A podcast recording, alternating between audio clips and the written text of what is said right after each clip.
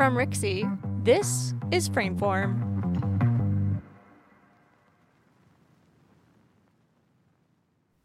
Hello, and welcome back to another episode of Frameform. Today we have something different for you guys. It's actually intermission today. You know, we've been watching these films for quite a while now, and you need a break.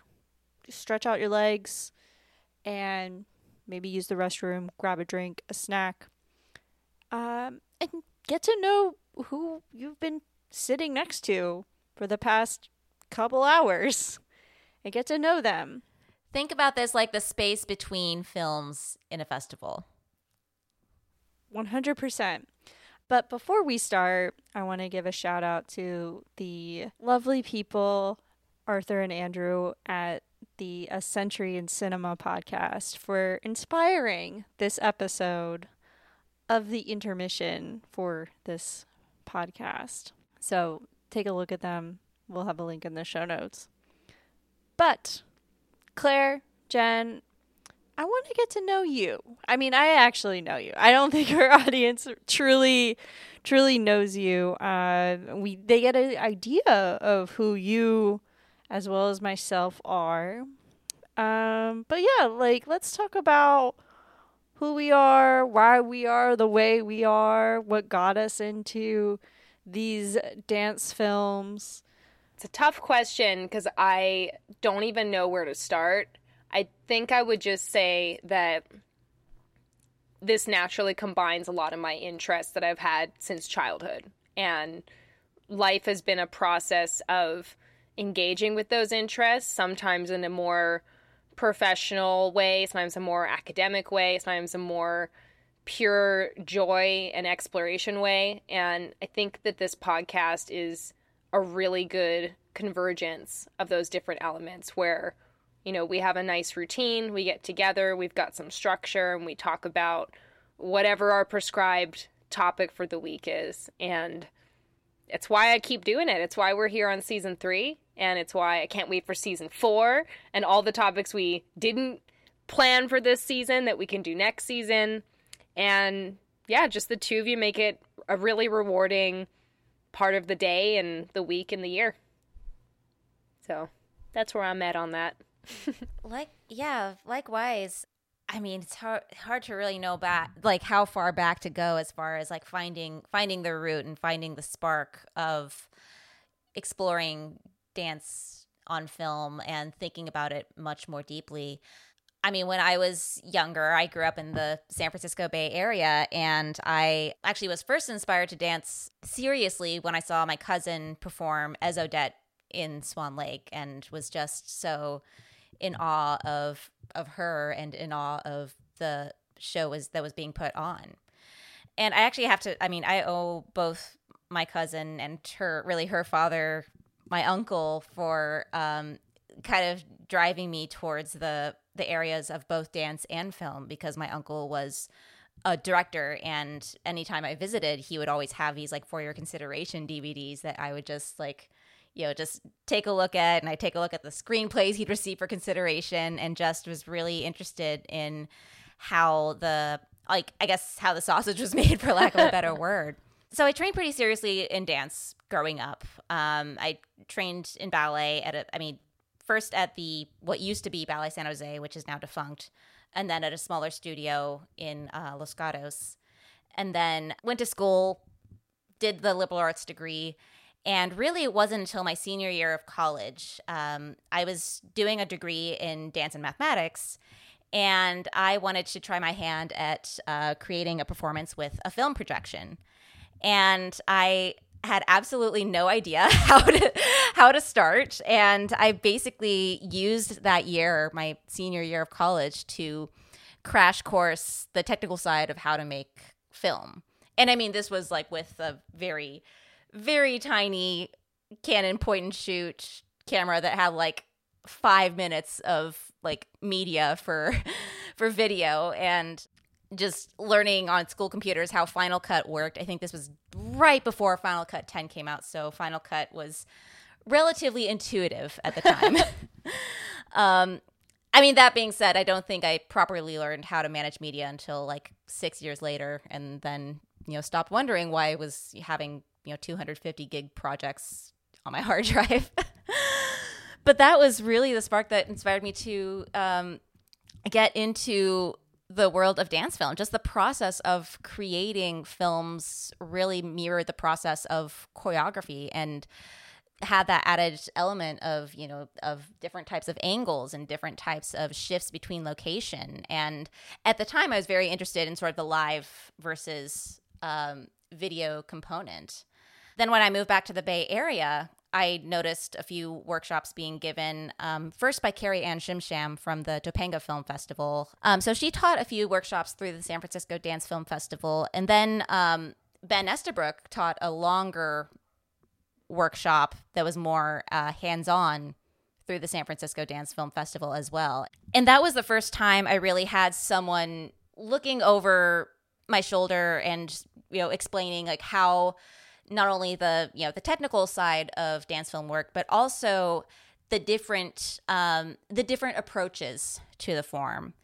And I was so lucky to come in contact with Ben because he uh, is a massive Thierry De Mey fan.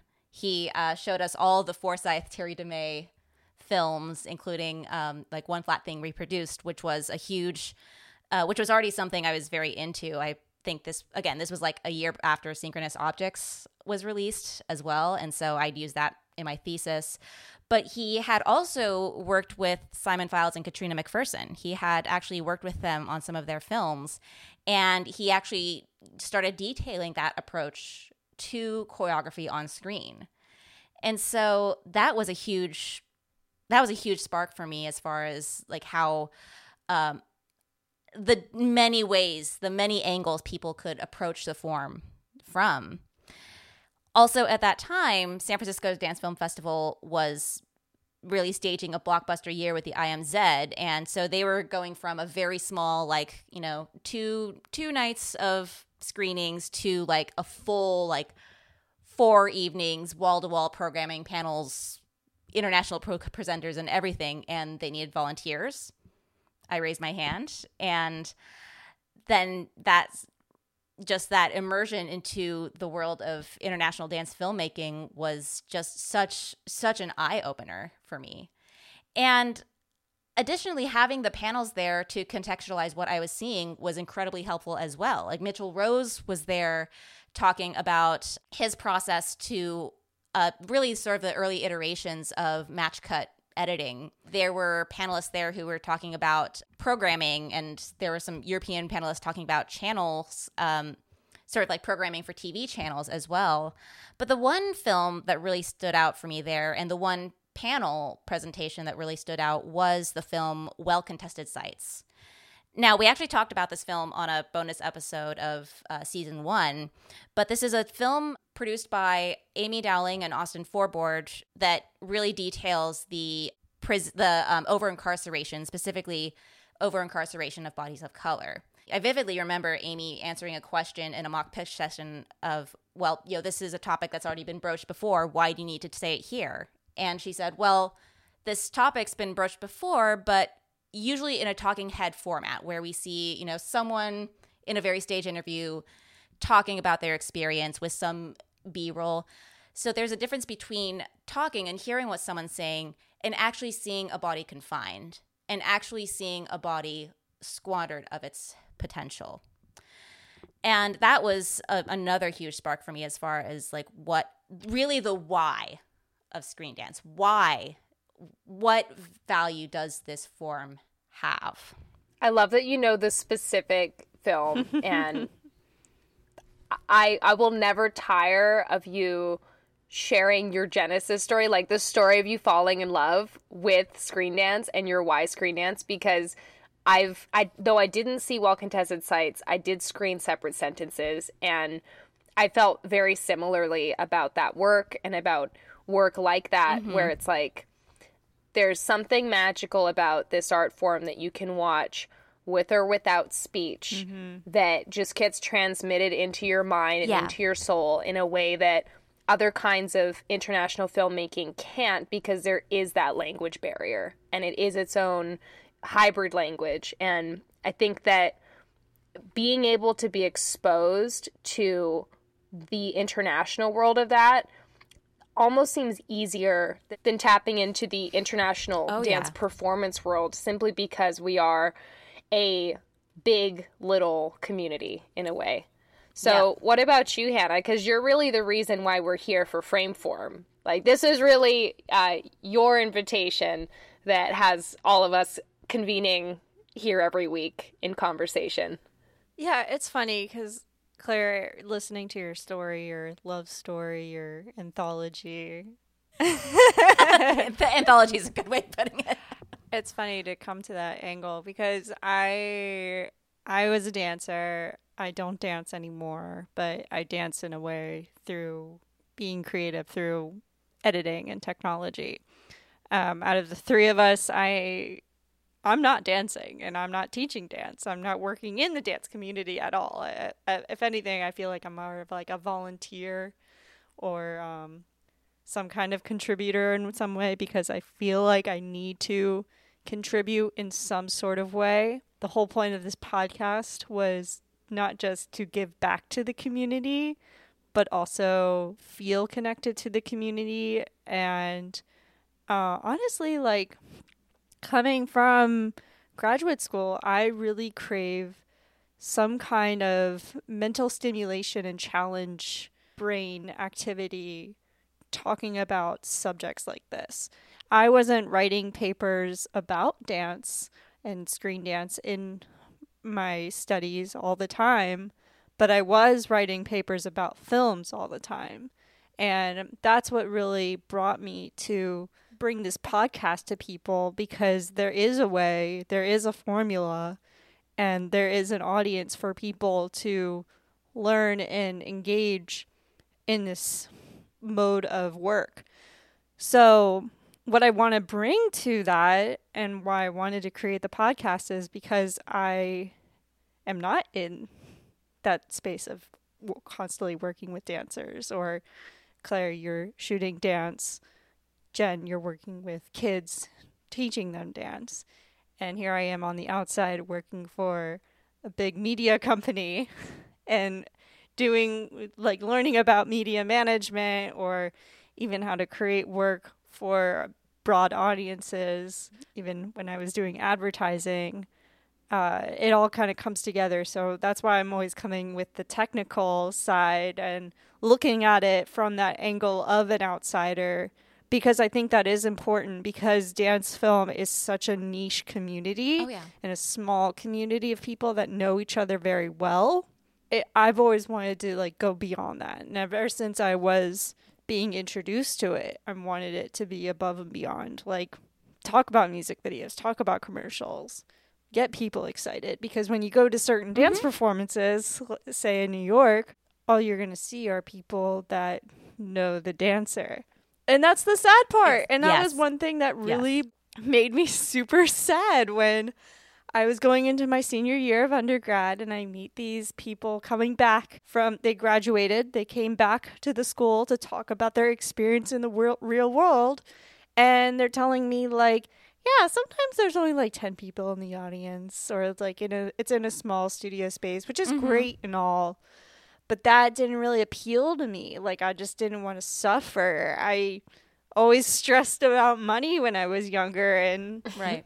Not that I do much anymore. I feel definitely more financially independent, but like there's just something about that that really just turned me off. And going into the media side of capturing art, archiving art, sharing art digitally mm-hmm. made much more sense to me than putting work on a proscenium space and trying to show it to a very small audience where I can make I can share my work beyond that, which is why we had an episode talking about why you should put your work online because we are living in the digital age. Facebook and Instagram and all that kind of other platform out there makes much more sense to me in the present. However, I love going to live performances.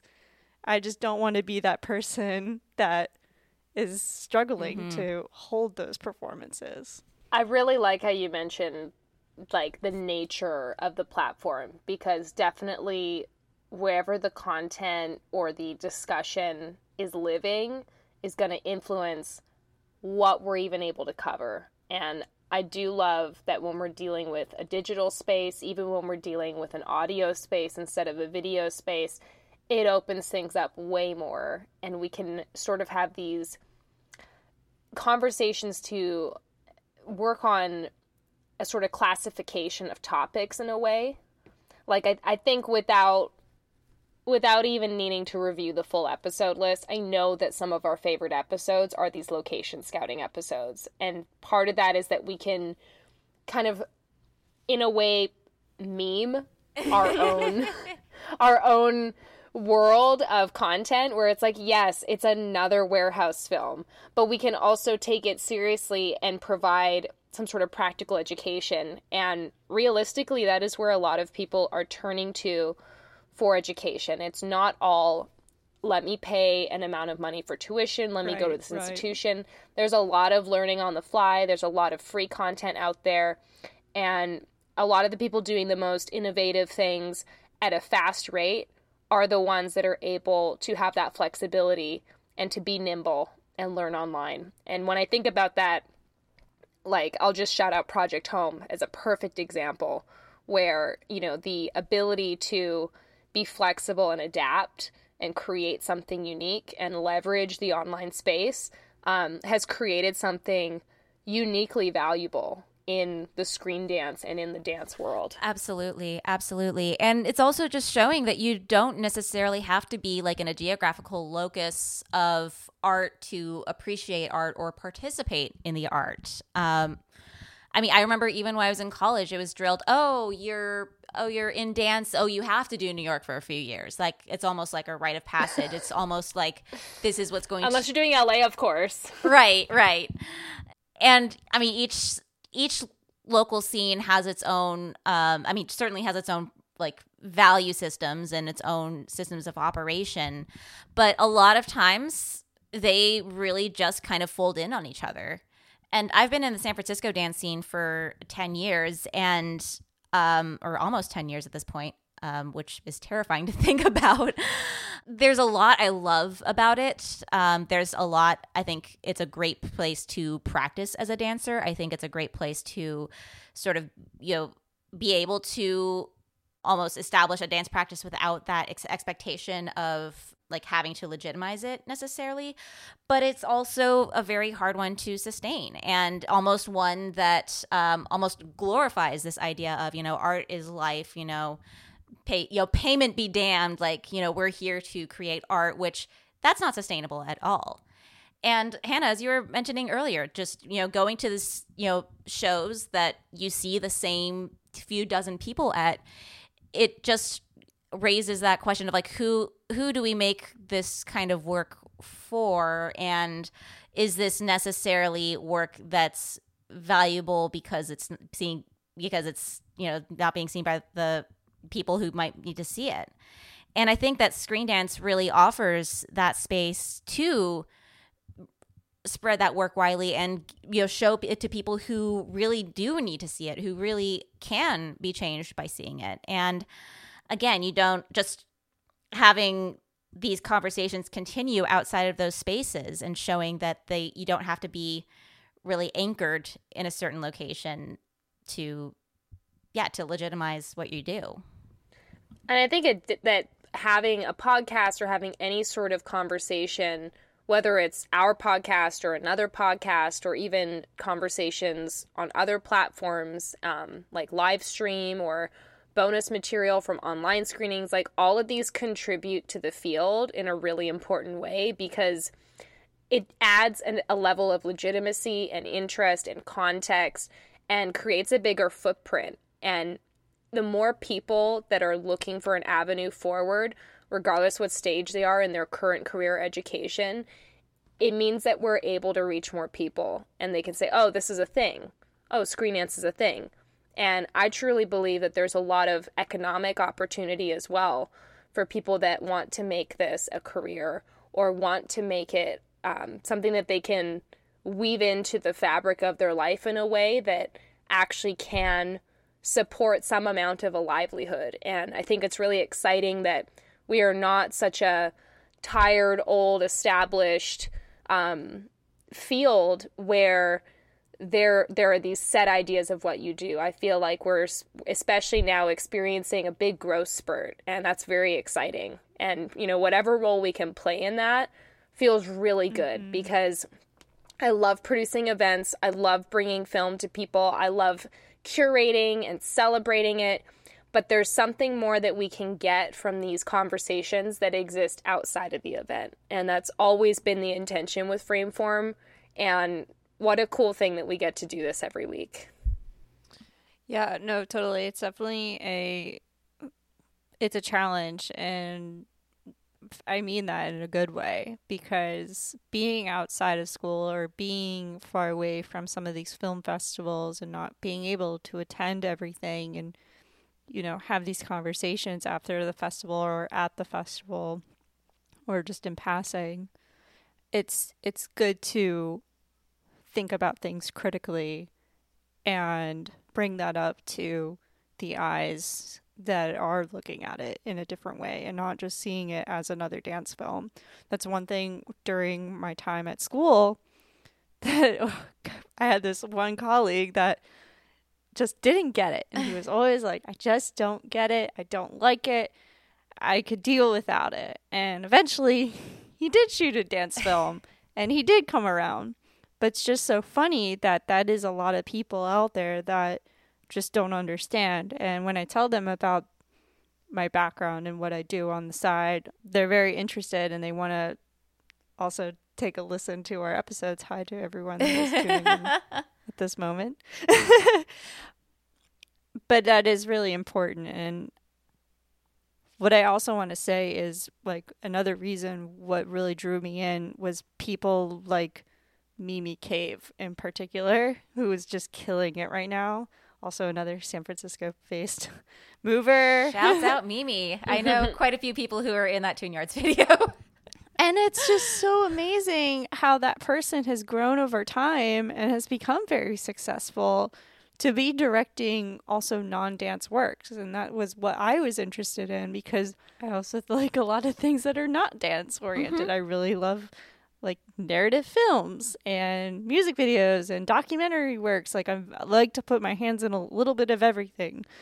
And that's what the freedom of filmmaking gives you that I could not get out of dance choreography on live performers on a stage. I couldn't get those manipulations and freedoms that I could do on my own than telling per- uh, someone in the space to repeat the phrase five more times with a side of attitude. yeah. I, cu- I couldn't deal with it. It was not it was not my thing. I'm not saying you are a perfectionist, but I will speak for myself that being able to edit and get that sense of satisfaction of changing the percentage and getting it just right is so satisfying and I know there's a lot of people out there that can relate to that feeling. Yes, yeah.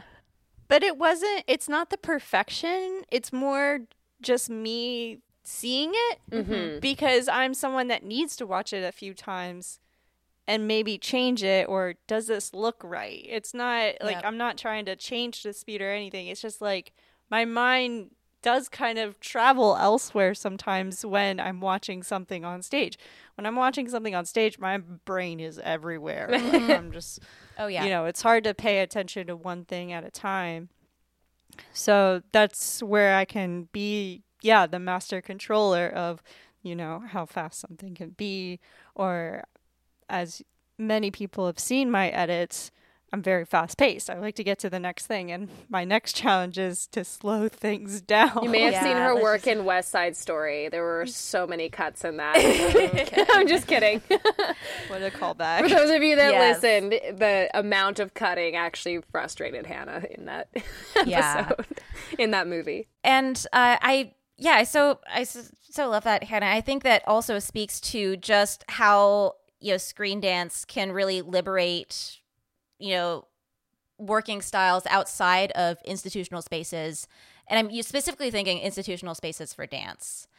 And I mean, I just remember like just as far as training in college and training in my master's goes, whenever there's a composition class or any kind of like dance composition class, they always encourage you to stay from away from narrative or like traditional like you know this happens and this happens and this happens and to stay away from specifically choreographing to music. And there's absolutely value in that. I I think that there's a lot of value as far as, you know, finding different ways to communicate a story other than traditional three act structures. But I also found in institutional spaces that that really becomes so narrowed that any consideration of media or you know types of media that don't fall into that are completely excluded from the conversation. Yeah. Like when I was first learning just taking video dance at um, in London, it was really drilled into me. Like you know, music videos are not screen dance. Music videos are not screen dance. Everything is in service to the music.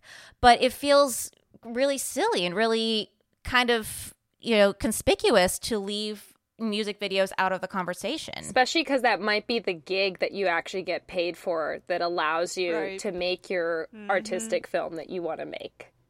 exactly, exactly. And you know, Cara had this. Cara Hagan, shout out, had this wonderful quote at the Screen Dance Symposium. Yes. There's no such thing as selling out in screen dance. Amen. Yeah. and it really is one is an area that you know demands that you learn many many different kinds of skills and sad to say unlike dance these skills pay. Right. these skills can actually get you work that you don't have to you know elbow your superior into actually com- compensating you fairly for. And it's just breaking away from that institutional mindset is really really essential. And i think that that's something that frameform does very well as far as providing lots of different frames through which to view the form whether it is something that's you know something that we might be more familiar with like music videos or something we're not quite so familiar with either I love that you said that because we need to be very careful who and and why we let boundaries be put on us. Like who is putting those boundaries and limitations and what might those motivations be? And I think that there are very natural, well-intentioned artists and academics that would sincerely say, no, music videos are a complete travesty. I don't know why you would ever do it. But I think that that is such a not artistic approach to mm-hmm. take to be completely exclusionary of something just because it might exist in a certain way. And I, I don't think it's fair for people in the same breath to be saying, oh, where is the funding? How can we possibly make the work we want to make, but then also deny the opportunity when it's there?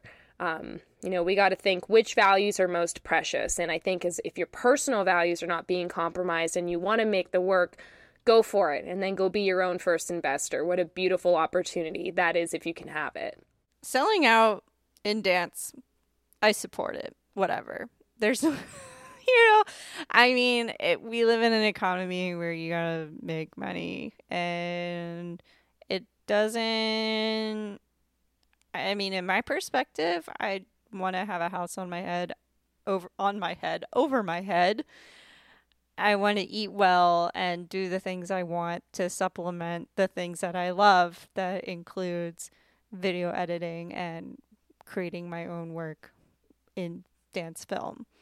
I mean, for the past, I believe, seven, almost seven years or five years, I don't know. I'm not keeping keeping count or anything, but it's been a, quite a while since I've made a film of my own.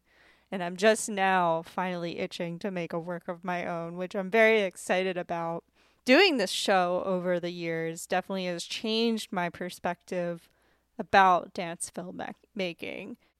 I don't want to say what is right, what is wrong, being uh, no gatekeeper here, but what I think to challenge myself and do new things and take what I've learned in dance film and looking at it through a critical lens and apply that to my own work, which is so fun to do after, you know, looking at it in an educational manner.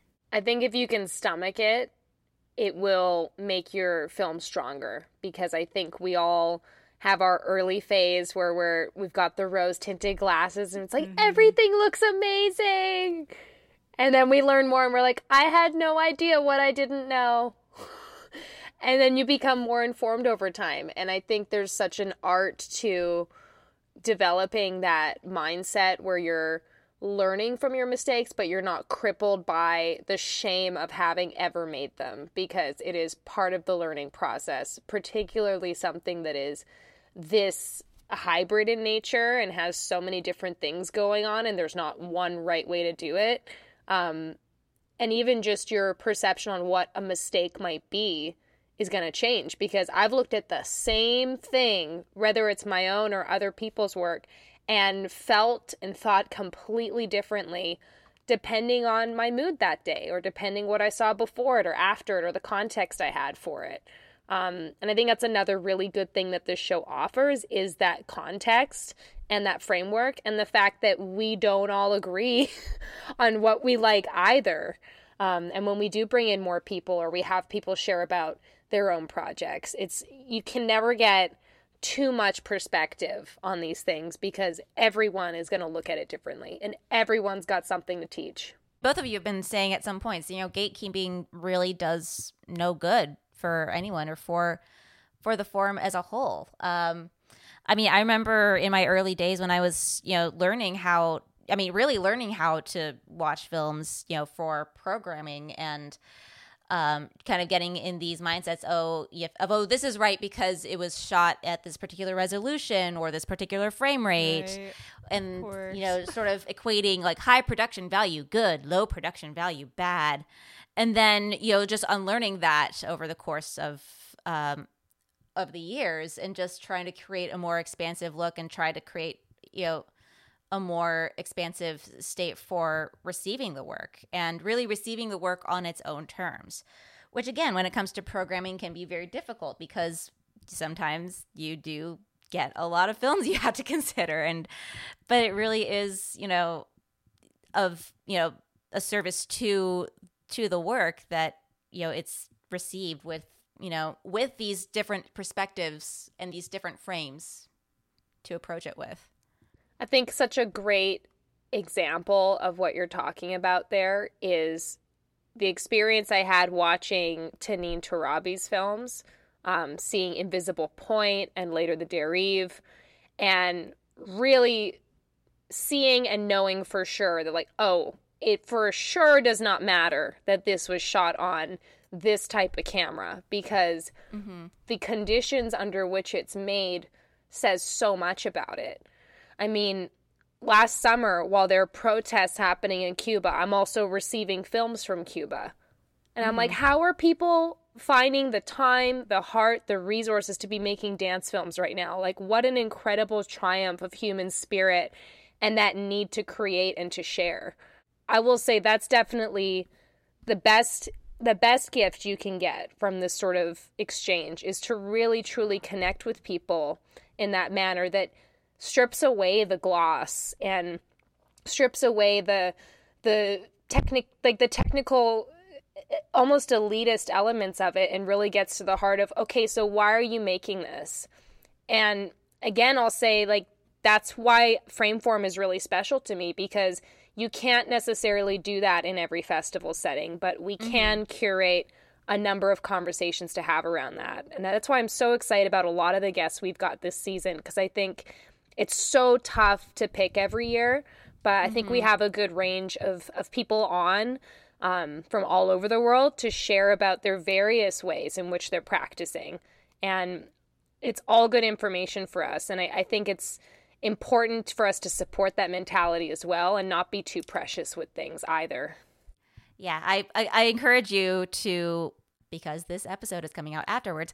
I encourage you to listen to Sumeda's uh, interview. I um, that I I was feeling like when I was interviewing her that I was getting like a full complimentary like semester's worth of compositional ideas and it's something that again like frameform really you know we it's it's very accessible as far as you know entering into the conversation but it's also very rigorous like there is a very you know i mean we really do try to leave no st- stone unturned in, in each conversation. And I think that all three of us have a shared love of the form and very different ways at which we approach it that really no stone can be left unturned.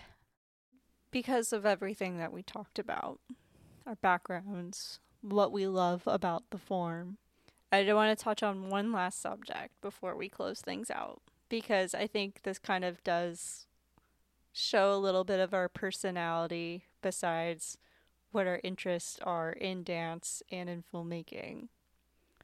But I want to hear your top five, three to five films that you love that are not dance films because I feel like that, in a way, definitely shows a lot about yourself and what you are bringing to the Frameform curation conversations that we bring every week.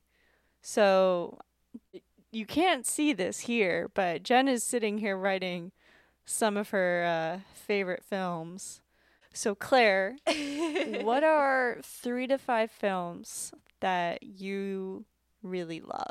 Oh my gosh. Well, I have. They don't have to be serious. Let me just say Okay. that. They don't have to be serious. I um oh my gosh, I'm suffering greatly from recency bias here, and I know that when I listen back to it, I'm oh, I'm going to say like, oh, I forgot that one, I forgot that one. Oh my gosh, I can't believe it.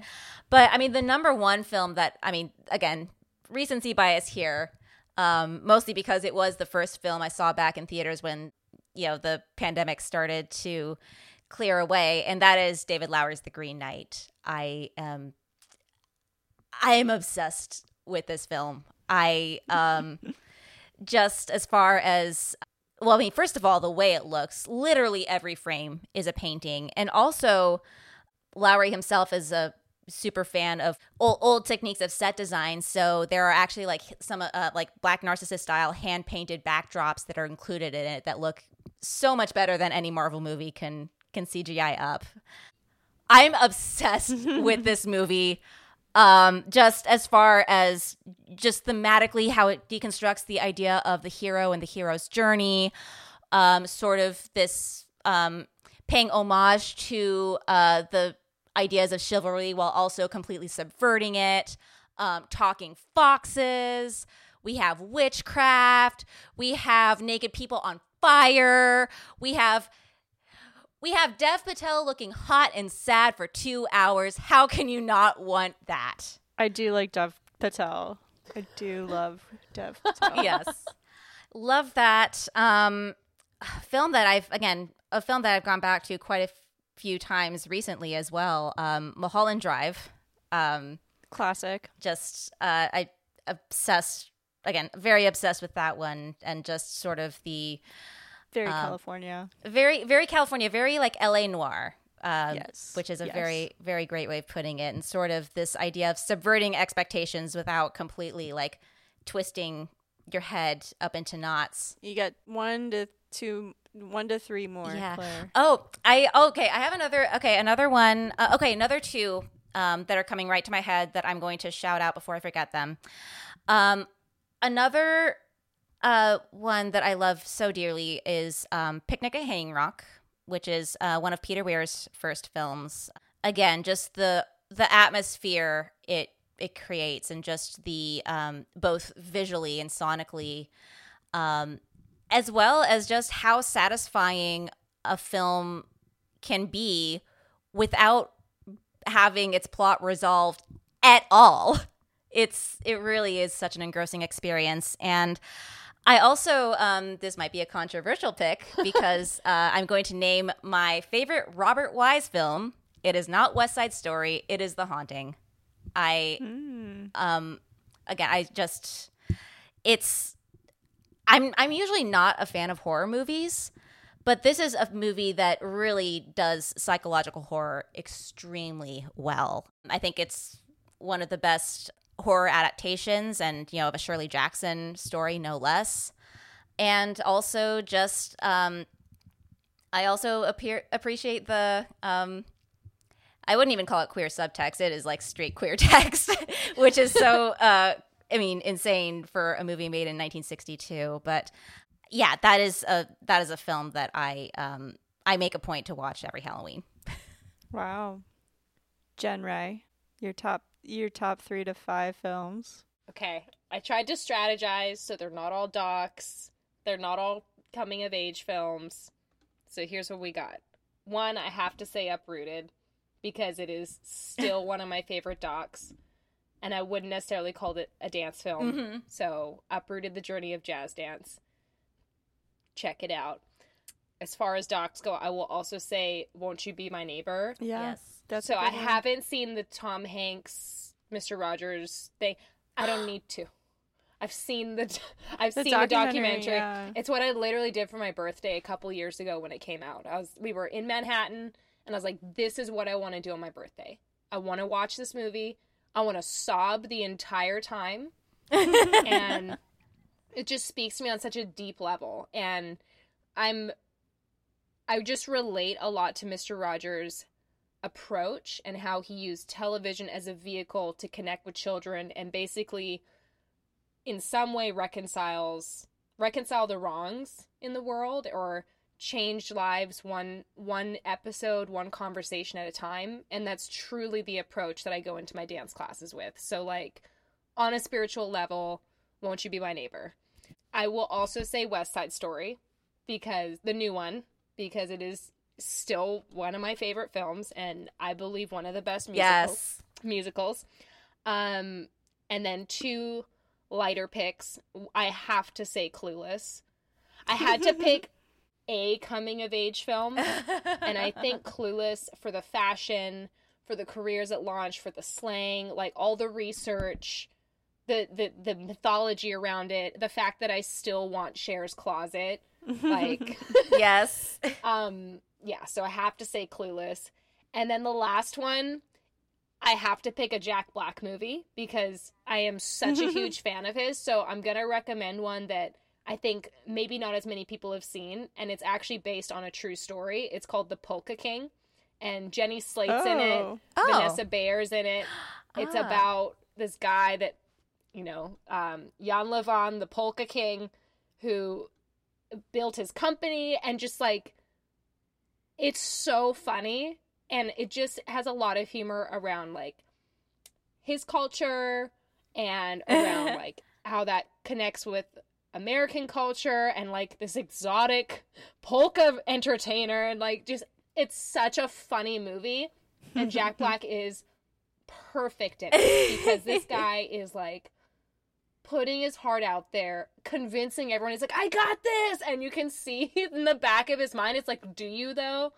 Do you, man? And like, he's just such a compelling character. I love that movie. So, yeah, those will be my five for the purposes of this conversation. What about you, Hannah? I have one. I have one more to make it to five. Go for Go it. Go for it. Um. Okay. I here's one I completely forgot, but one that is still very formative for me. Um. That is Under the Skin. Oh uh, yeah, Jonathan that's Glazer. a gnarly one. I. It is gnarly. Oh my gosh! But it it's. I uh, just appreciate just the risks that the film takes, um, combining uh, both guerrilla filmmaking and just traditional filmmaking Yeah. into just such a trippy but also very moving experience of you know watching and watching an alien Yeah. try on human clothes. And um, again, I'm not the biggest ScarJo fan. I think she's extraordinary in this. ScarJo. I, it's really, I mean, such a difficult character to pull off. She does it just incredibly. Like, she well. plays not being human really well. I'm gonna tell the truth. Go for it. So, besides my picks that I have here, I really love late 90s, early 2000s rom-coms. Yes. My my mom is a romantic and she loves watching Hallmark movies and she loves romantic comedies no matter what age of cinema it is. So that's where I get my gene of no matter what day of the week it is, I'm down to rewatch any kind of early 2000s, late 90s rom com. Um, I just recently rewatched As Good as It Gets with Jack Nicholson and Diane Keaton. Oh my gosh. That's a good one. I watched Le Divorce last night with Kate Hudson and Naomi Watts, Glenn Close. Um, I love those movies so much. How to Lose a Guy in 10 Days. Did you also want to work at a magazine and like have an oversized apartment for your salary? I, n- I mean, it's just amazing to think they're like, I'm 30 and this is my apartment, and I'm just like in New York City. No, it like ain't. what? Um, so I love those movies. Um, and I love Will and Grace, and I love Frasier, and I love anything in that era. Um, it's just that's that side of me that I'll never, that will be never stripped away from me. Have you two seen Along Came Polly? Uh, come on, Oh, it's been Okay. a long time. but I don't like I- that movie. Find me a funnier supporting actor than Philip Seymour Hoffman. He Oh, took that yeah. role Oh seriously, like he was going for that Oscar. Yeah, that movie doesn't. That's one where it's Maybe it's because you like Debra Messing and you like didn't want Lisa to be the person that was like the complete villain. No. I just didn't really like Jennifer Anderson's character in that. Like her playing herself. I don't think she's playing In in herself sense. really. Well, de- definitely not like her real self, but she's playing her perpetual like, oh hi, oh yeah, I'm just so impulsive. Oh I just God." feel like her character in that movie is just like way out of left field, where it just it just doesn't add up in my head. Like I'm just like this isn't Yeah. Jennifer Aniston. you like her better in Friends with Money. Yeah, even though I hated that film too. I just generally don't like movies where people cheat, which like That's okay. encompasses a lot of movies, and I'll just admit it's a trigger for It's- me. If I don't need to watch it, it makes me not. also very infidelity does make me uncomfortable. I don't know why. I'm just like this is wrong and I'm cringing right here. It's because movies normalize Yeah. it. So it's interesting how those are the things I draw to and I still watch to this day and not even rewatching but also watching new one, um ones that I haven't seen. But on Love the it. on my top 4 list as I do have Letterboxd in front of me. Um yes. This is rigged. Uh, I love films with a lot of visual detail and a lot of long shots where we're just like looking at things like moving photographs. You know, that's that's one thing that I've learned to appreciate, um, which I don't encompass enough in my own work.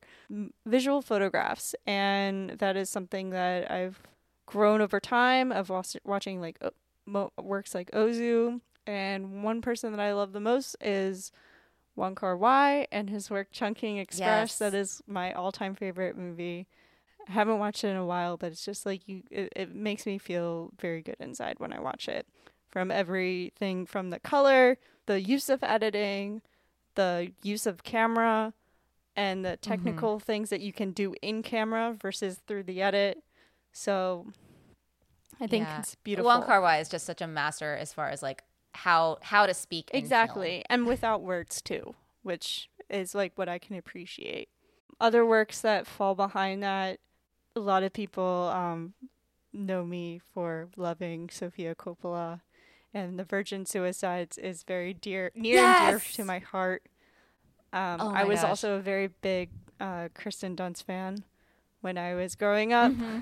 and uh, this film just really spoke to me in um, being like you know being a girl and uh, I grew I am a only child and I'm very used to the silence of things so a lot of the suburban silence in this film really drew to me I wasn't dep- I'm not depressed or anything it just kind of like captured that essence of summer and summer in suburbia which I absolutely um kind of weirdly love I used to watch it all the time as a teenager. That was one on like always on repeat in my room. yeah Which is weird because it does have that feeling of boredom. yeah And it's like, why would a teenager watch people being bored? Anyways, why would you watch parents more strict than yours?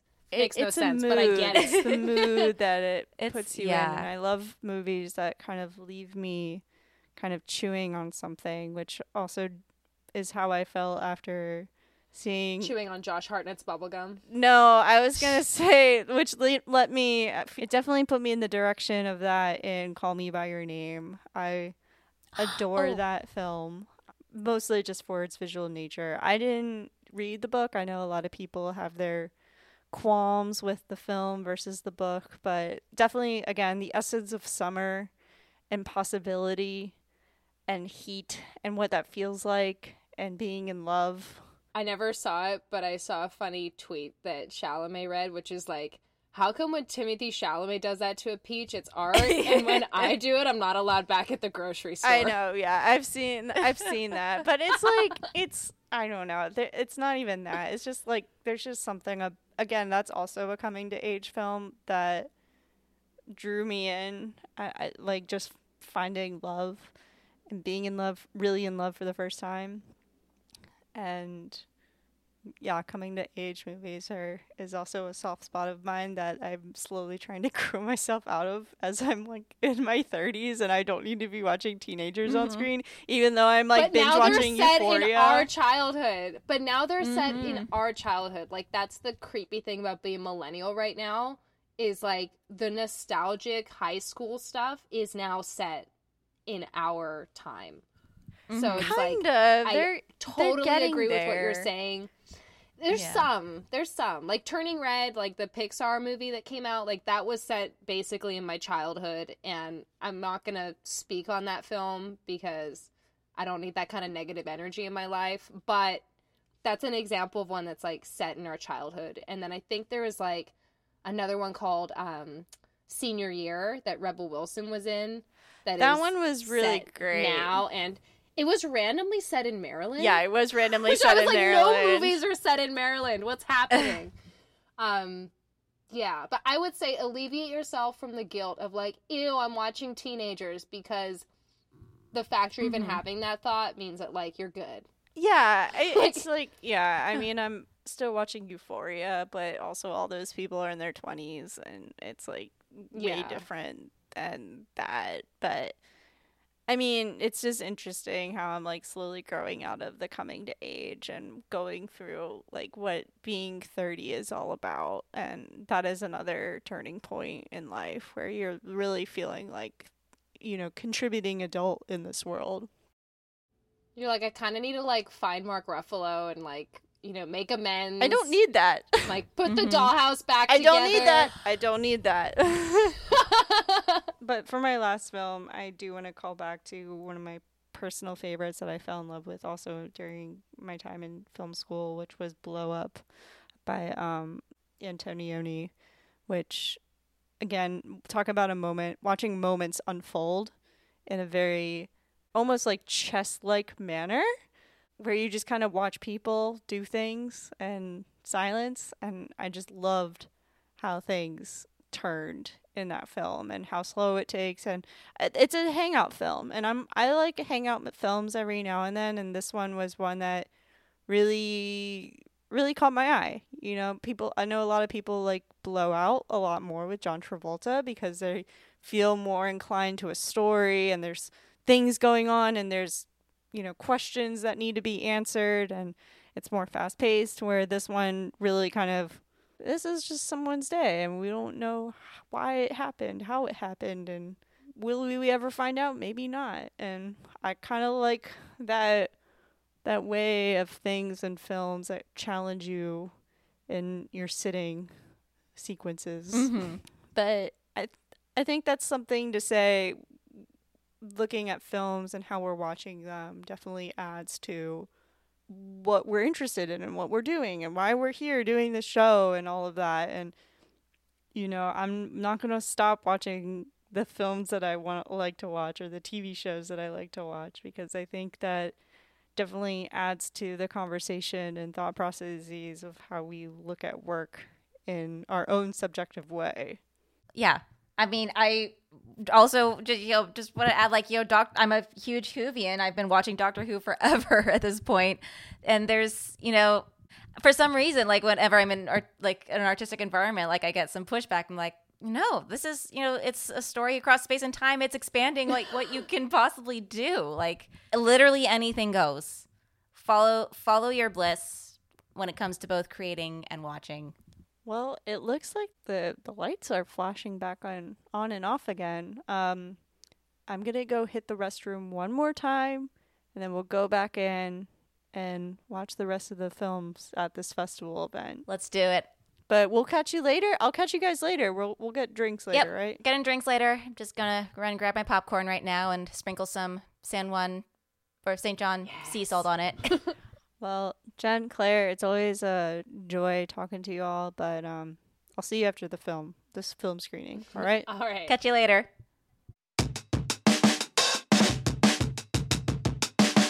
We have an announcement this week brought to you by the International Screen Dance Calendar. From August 26th to September 11th, Rogue Dancer Must Be Said edition will be screening online for your viewing pleasure. There are some who believe that messages spoken through the arts are the only way to change the world. Dancers, choreographers, and filmmakers, through sound, images, and movement, tap into communication that is beyond words, hoping for pause, absorption, and thought. This month, join Rogue Dancer in celebrating works with a message, dance filmmakers with something to say. To learn more about Rogue Dancers Must Be Said edition screening, check the link in the show notes. And with that intermission episode under our belts, the Frameform team will also be taking a brief intermission of its own. We'll be taking a two week pause from posting to regroup and refresh before we release the rest of our season three episodes. So now's the time to play catch up. Where did you skip an episode? But for now, take care, and we'll see you back Wednesday, September 14th.